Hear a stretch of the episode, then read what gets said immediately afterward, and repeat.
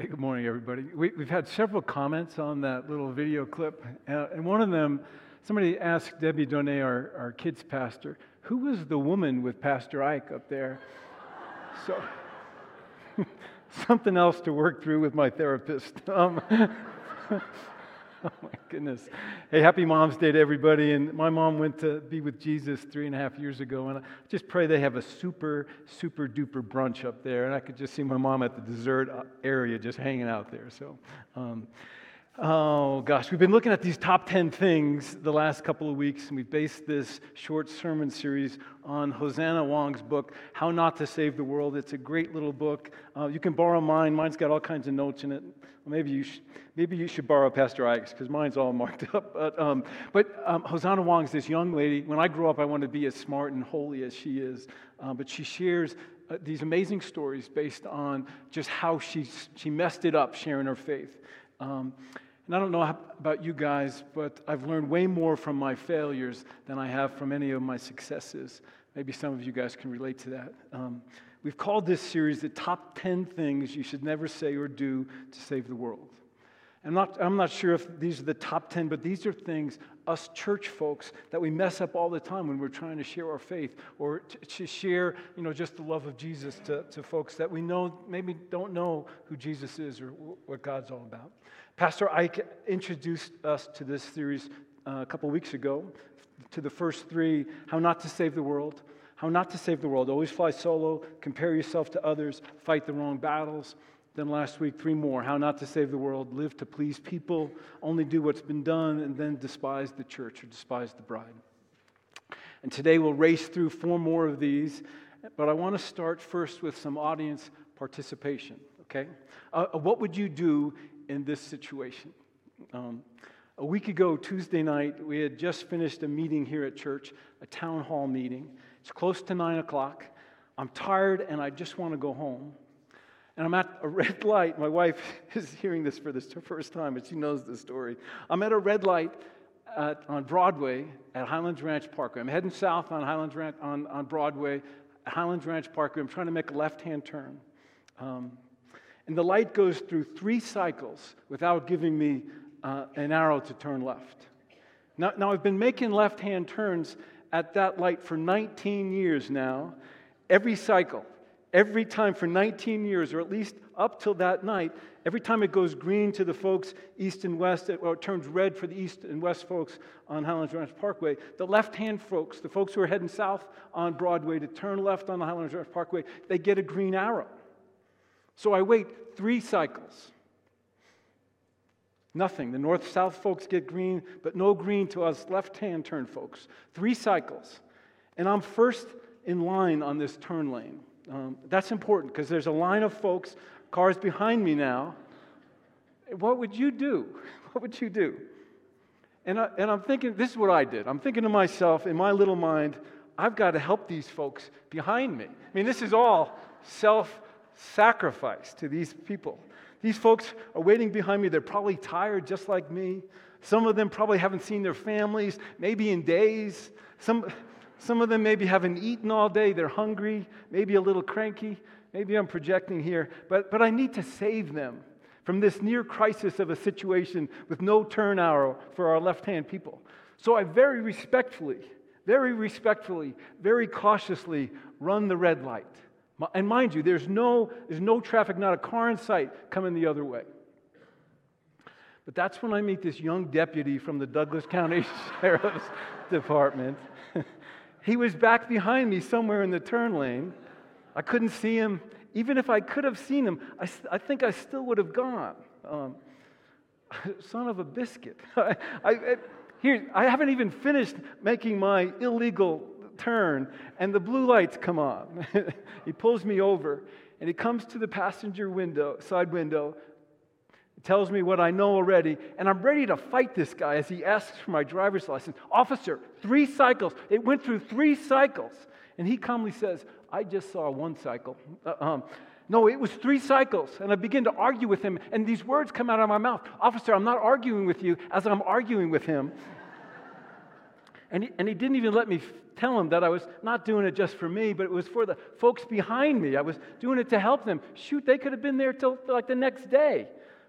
Yes, Mr. Hess, I've heard it before. And, and, and uh, as he walks away with my license, I said, It's Mr. Pastor to you. I didn't say that. oh, how okay, I'll come back to the story, I promise you at the end. Um, how not to save the world. Point number one today how not to save the world. Rely on your own power. We all know we live in a hurting, hurtful world. We all know that. We've experienced it. We see it on the news, or we're living it out right now in our homes, or in our jobs, or in our schools. What's our part? Do we have a part in helping a hurting, hurtful world? And most of us would say, yes. We want to help, but we don't even know where to start. But I want to share these simple truths. And, uh, and if I could have you guys repeat them after me Jesus is the Savior. Jesus is the Savior. Jesus has the power to save. Jesus has the power to save. We do not.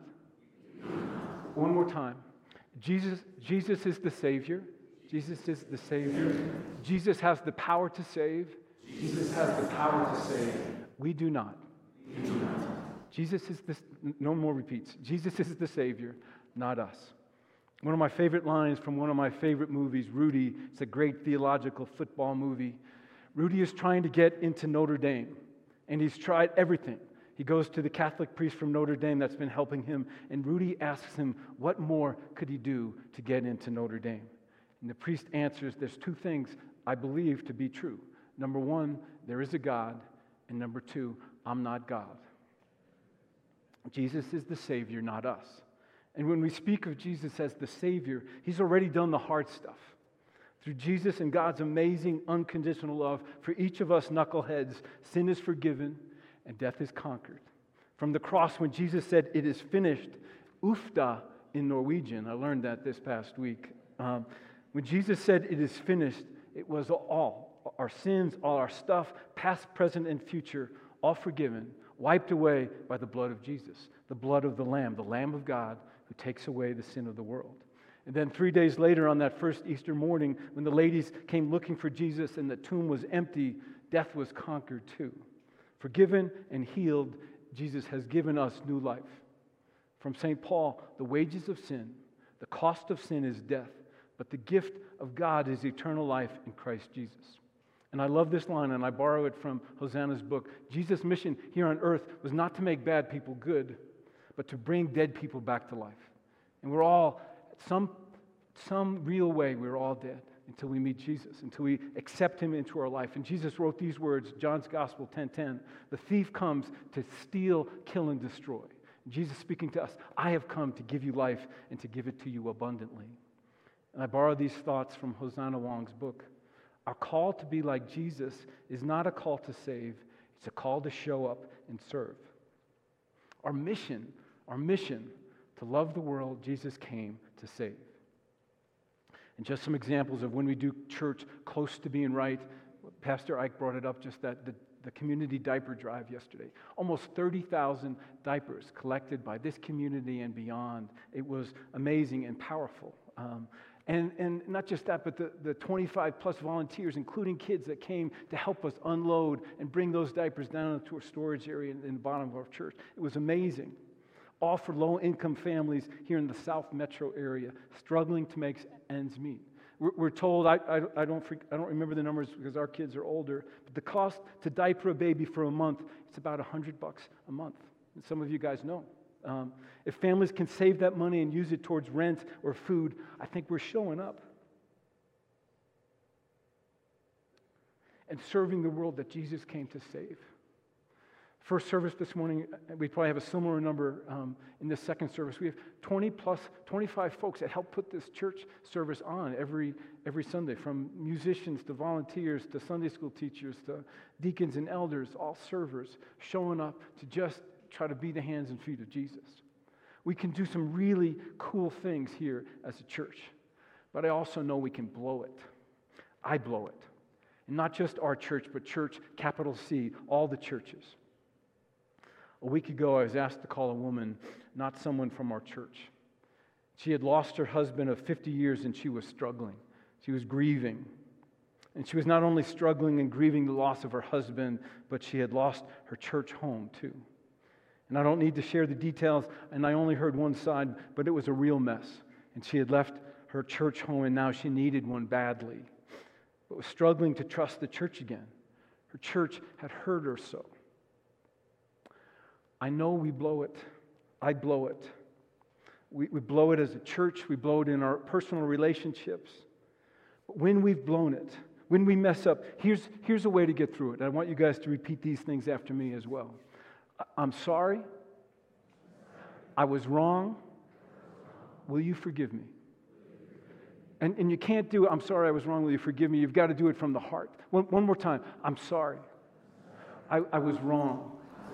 Will you forgive me? Two more quotes from Hosanna's book. The church is better. Church is better. This church, capital, little c, South Suburban Church, but the church, capital C, is better when you and I are in it. And God's community, unified together, is God's favorite plan to heal a hurting world. Number two, you and I cannot save the world, but make, make no mistake, Jesus' mission for the saving of souls will absolutely require our participation. Point number one today how not to save the world rely on your own power. And it's really the flip of that rely on God's power, not your own, to save the world. And I love this, this quote from St. Paul to the folks, um, to the Ephesians.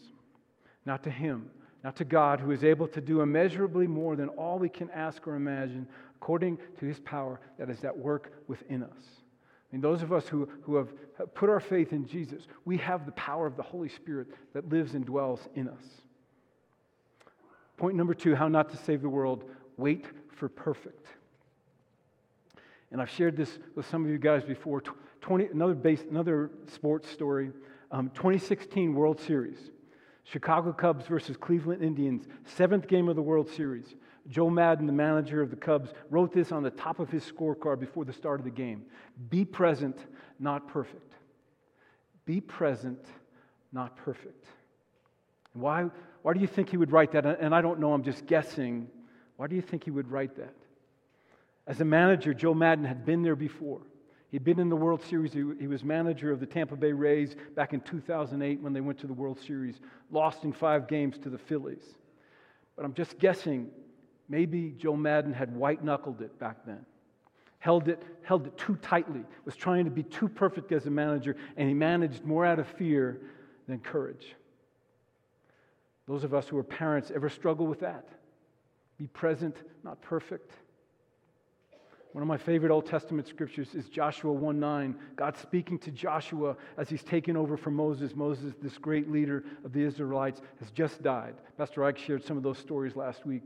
God is calling Joshua to take over from Moses and lead the Israelites finally into the promised land.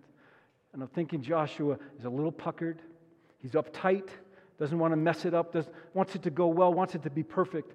Again, God speaking to Joshua Have I not commanded you?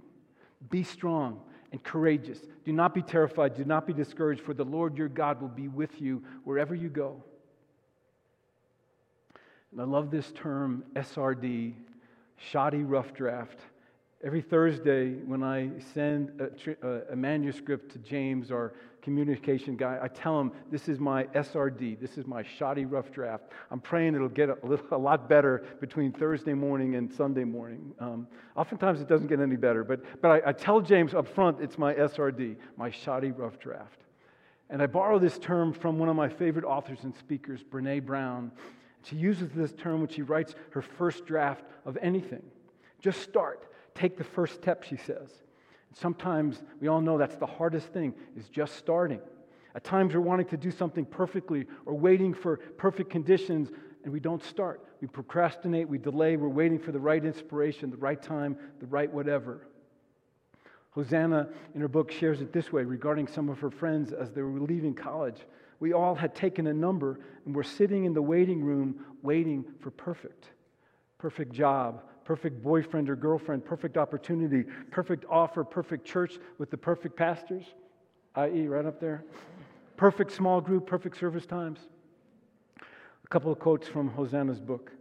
Oftentimes, our fear of not being perfect stops us from trying new things and even taking first steps. Can anybody relate to that besides me? Afraid of failure, afraid of making mistake, all pride issues. We often will shut doors and leave tables and walk away from opportunities. In my thinking on this, God presents opportunities for us to love and serve folks. He nudges us to take a step, and we make excuses not to step in or step out. Let me share this story with you. I shared it with our Faith Talks group this morning. Jesus walking on water from Matthew's Gospel. Let, let me set it up a little bit. Jesus, Jesus has just fed 5,000 with five loaves and two fish. They, I mean, they've just experienced this miracle of miracles. Uh, they had leftovers. People are full here in their stomachs and in, in their hearts. Jesus tells the disciples, Go over to the other side of the lake, and I'll meet you over there. Let me dismiss the folks. Jesus dismisses the folks, hangs out there for a while until early or late the next night, really the, the fourth watch, the three to six in the morning, Jesus says. And let me pick up the story there. During the fourth watch of the night, Jesus went out to them walking on the lake. When the disciples saw him walking on the lake, they were terrified. It's a ghost, they said, and cried out in fear. But Jesus immediately said to them, Take courage. It is I. Don't be afraid. Lord, if it's you, Peter replied, tell me to come to you on the water. Come, Jesus said. Then Peter got down out of the boat and walked on water to Jesus. But when Peter saw the wind, he was afraid and beginning to sink, cried out, Lord, save me. Immediately, Jesus reached out his hand and caught him. You have little faith, he said. Why did you doubt? In my mind's eye, I see Jesus now holding up his friend Peter as they walk arm in arm back to the boat. And who do they meet there? All the disciples who stayed safely inside the boat, the critics. And I borrow these thoughts from Hosanna. If the disciples were anything like we are, when we see someone take a risk and seemingly fail, they may have made fun of him. They may have said, Peter, we can't believe you went out there. What were you thinking? Or we were watching from here, laughing our heads off, saying, We knew it. There he goes, sinking. We really have, we have no record of what the other disciples said to Peter, but we know what we say to people who are trying something new and scary. More than that, we know what we envision other people saying to us when we're the ones heading out on a daring adventure. For many of us, that's reason enough to stay in the boat. For some of us, our fear of the critics, our fear of failing or not being perfect stops us from stepping towards Jesus. Be present, not perfect. Show up and serve. Take the first step, take that scary step out of the boat when Jesus says, Come. That's what faith is all about. We all start with our SRDs, our shoddy rough drafts. That's how we're going to get better. Again, this whole thing is not about us, it's about God. And I believe God calls us to use our gifts and talents and resources to love and serve the folks that are in our lives our neighbors, our coworkers, our families. And remember the promises God will be with us, and the power of God will be working in and through us wherever we go. Point number two how not to save the world. Wait for perfect. We flip that around again. Don't wait for the perfect step, just take the next step. Point number three today how not to save the world. Hide your faith at home. How can God use us? I believe in my heart every time we step out of our homes, every time we step out of our church, every step, time we step into our regular lives, be it going to the grocery store or school or our home office or even at a red light, we have an opportunity to share the gospel, to be the gospel um, someone needs or not. Jesus' last read words in my Bible before he was taken up to heaven You will be my witnesses.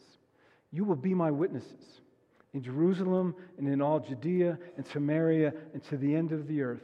You will be my witnesses or not. How do we share our faith? How do we share our faith story without being weird or pushy or super awkward? Hosanna references this story in her book, How St. Augustine Interprets the Good Samaritan Story. Remember the Good Samaritan story? A guy gets beat up, a couple of priests and Levite walk by, they walk on the other side, don't help him at all. Then the Samaritan, the out of towner, comes in and helps this guy. The Good Samaritan helps the beat up guy. That's not us. It's not us, St. Augustine says. That's Jesus. And the Good Samaritan takes the beat up guy, puts him on his donkey, and brings him to the innkeeper, and then asks the innkeeper to take care of the beat up guy. and leaves him money and his credit card and tells the innkeeper, If it's more than this, I'll settle with you when I come back. St. Augustine says, again, we're not the Good Samaritan. That's Jesus. We're the innkeeper in the story. Jesus saves, the Good Samaritan saves. We're just called to help heal and love the people the Good Samaritan brings our way, be it with a King Soopers gift card or a box of diapers or being present with someone who's hurting or scared. And when someone who doesn't know Jesus, doesn't know anything about God, asks us why we're helping, we might share with them as honestly as we can. When I was hurting and scared, I needed to lean on something that was way bigger than me. That was God. That was Jesus. And I believe this is true with all my heart. The Good Samaritan will bring us hurting people, be it a friend or a coworker or someone you meet in the line at Trader, Trader Joe's. The simplest way to me to share my faith with someone is to ask them if you can pray, pray with them, to model your trust in God, to model your faith, and then do it right there. Don't wait till later on because you'll forget. Pray for them right there, be it on the phone or in your front yard or the parking lot outside your office.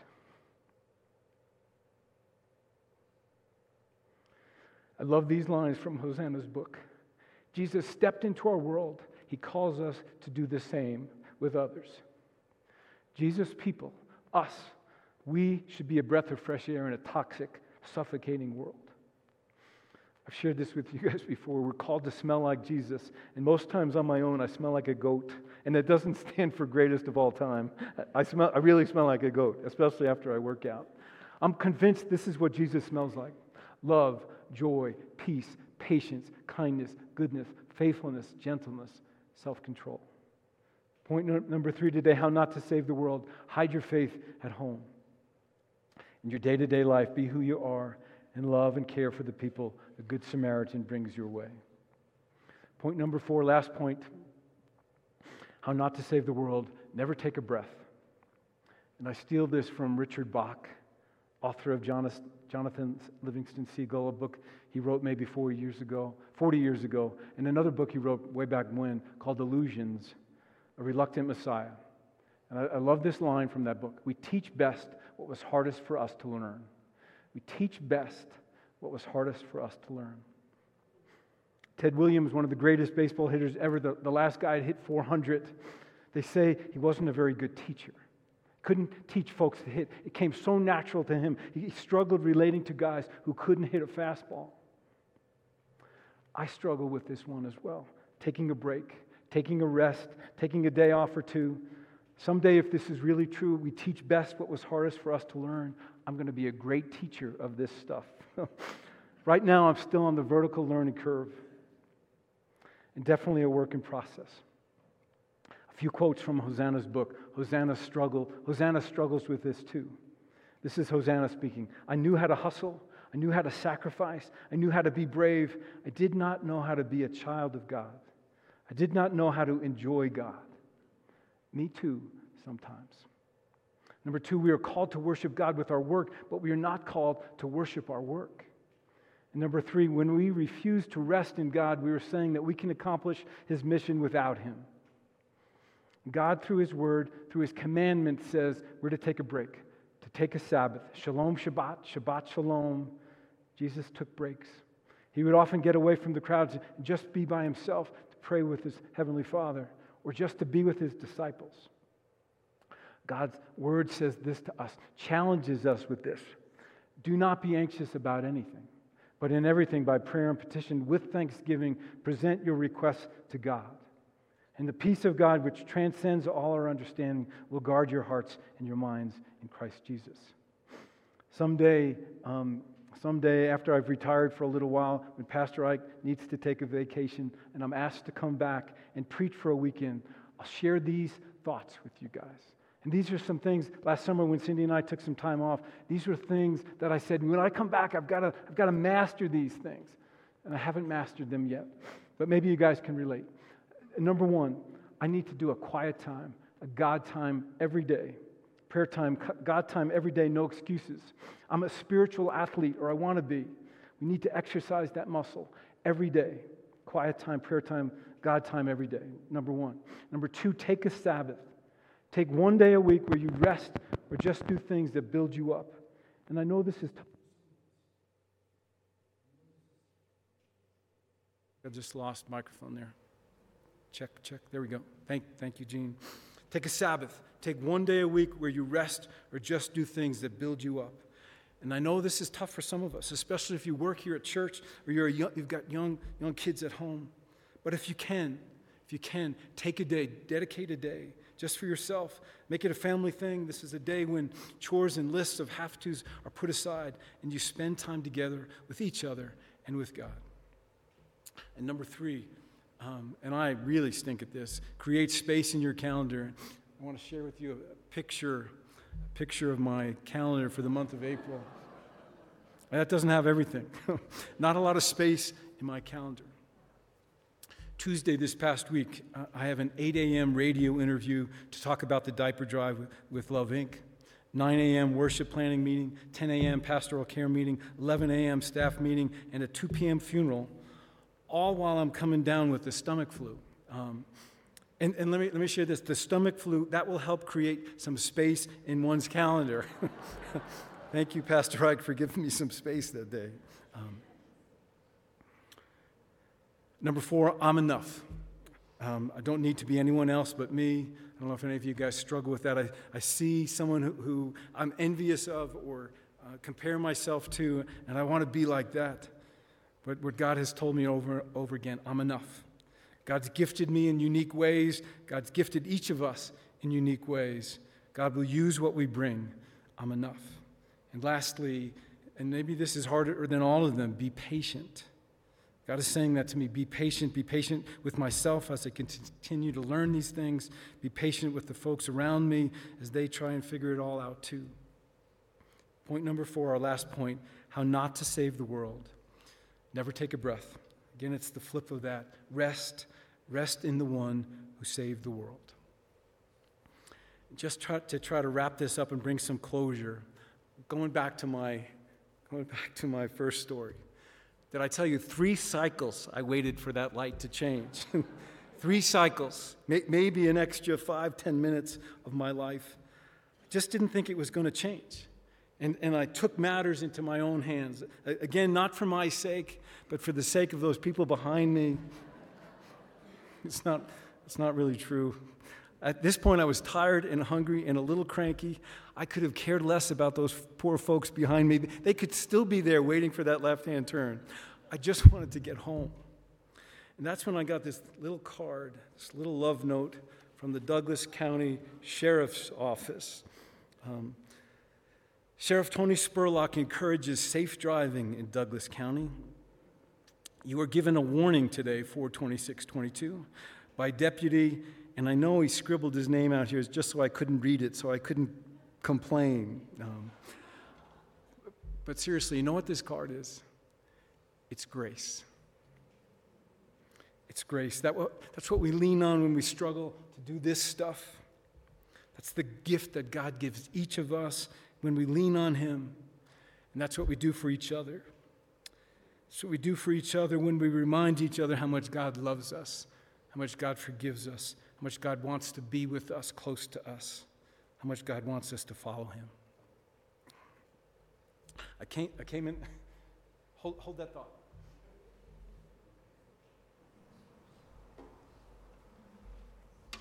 I, I came in this morning asking James for some grace it would be okay if I played guitar. Um, and ask Joy Peterski, who does our slides and stuff, hey, can we, can we put up, can we put up um, the words to Amazing Grace? And I, I, shared with the first service, my, my really bad joke is that I, I know three songs on the guitar um, Amazing Grace, Silent Night, and Puff the Magic Dragon. and, and, and, I was at a funeral, I, I did a funeral for somebody, a friend of ours, about a month ago, and I shared that really bad joke. And one of the there was a bunch of kids there. One of the kids in the front, do puff, do puff. I'm going to do Amazing Grace, because if we if, if we boil it all down, what really saves is God's love for us, God's amazing grace.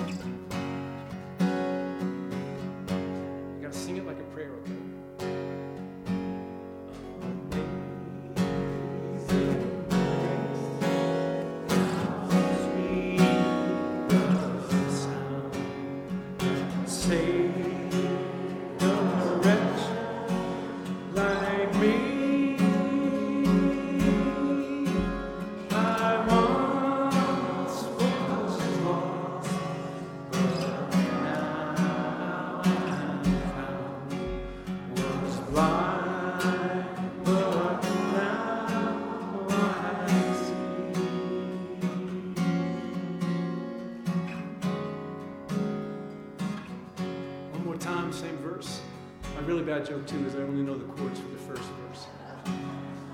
Thank you for laughing, Mom. Amazing.